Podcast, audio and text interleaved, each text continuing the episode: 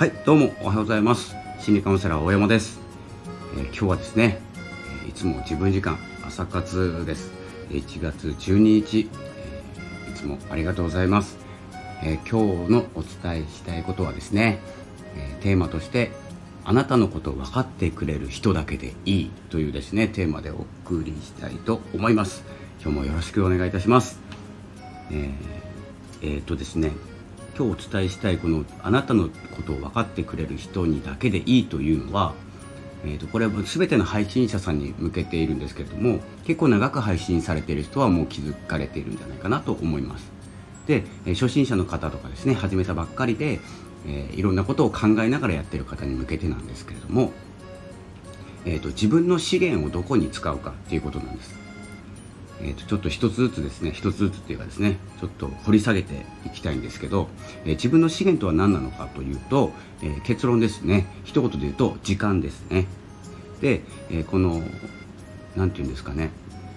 自分の資源のお話をするとですねこの自分の時間を誰に使っているか、えこの音声配信を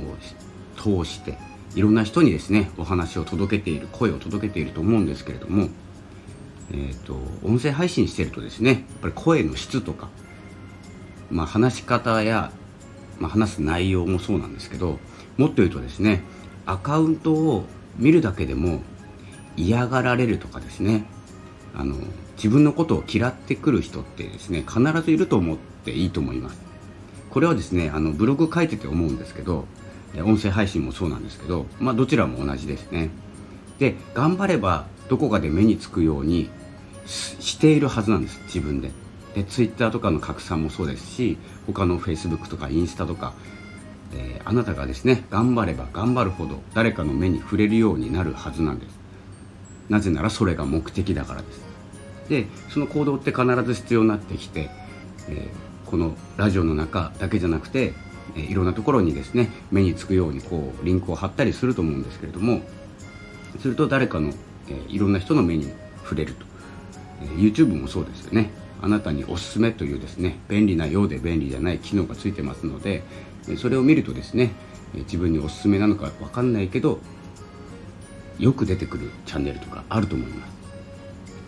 えその嫌いな人に見つかった時に、え自分はいい情報だと思ってこうお話をしているはずなんですけれども、思わぬ言葉ですね。その攻撃的な言葉とか否定的な言葉っていうのがあると思うんですけれども、えー、この件でですね何が言いたいかというと、えー、あなたのこと嫌いな人に自分の資源を使っている時間はもったいないということです。なので、えー、少しでもですね否定的なこと、えー、と感じたら、え実際はどうでもいいです。実際はどっちでもいいんですけど否定的と自分が感じたらすぐにスルーするようにしましょう僕はそうしてます。なのでもうそうしないとどちらのためにもならないということですね、例えばなんですけどすごくいいことだいいことなのは分かっていて、えー、みんなにもいいなと思っておすすめするとします。でもですね自分に良くても相手には良くないことって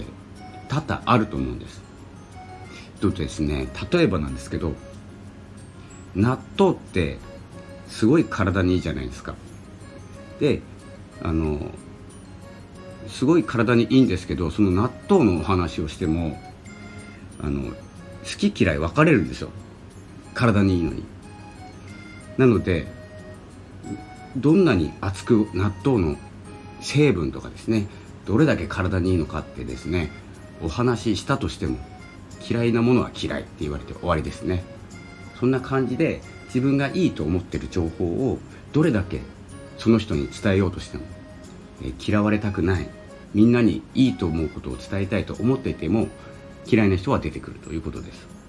なので何が言いたいかというと好きな人に美味しく食べてもらった方が納豆のためにもなるあなたのお話も私のお話も好きと言っていただける好意を持っていただける人にだけ届けばですねあのお互いのためになるっていうことです。なのでえ自分の資源というお話をしましたが、え自分のこれからの活動音声配信とかですね発信活動全部そうなんですけど、え続けていくようであれば続けていくと思うんですけれども、え自分でもですね線引きをして、え自分の嫌いな人と、まあ、対峙すると疲れるので軽くスルーして自分のことに、え興味を持っていただけている方にだけですね向けて全力で発信する。これが、えー、もうポイントですね、えー、今日はですね自分の資源を、えー、どこに使っているかその自分のことを嫌いっていう人に自分の資源を思いっきり使ってもですねあまり響きません。まあ振り向いてくれたらそれはもういいんですけれどもそれをするんだったら好意を持っている人に力を注ぐっていうことをがいいのかなと思いました。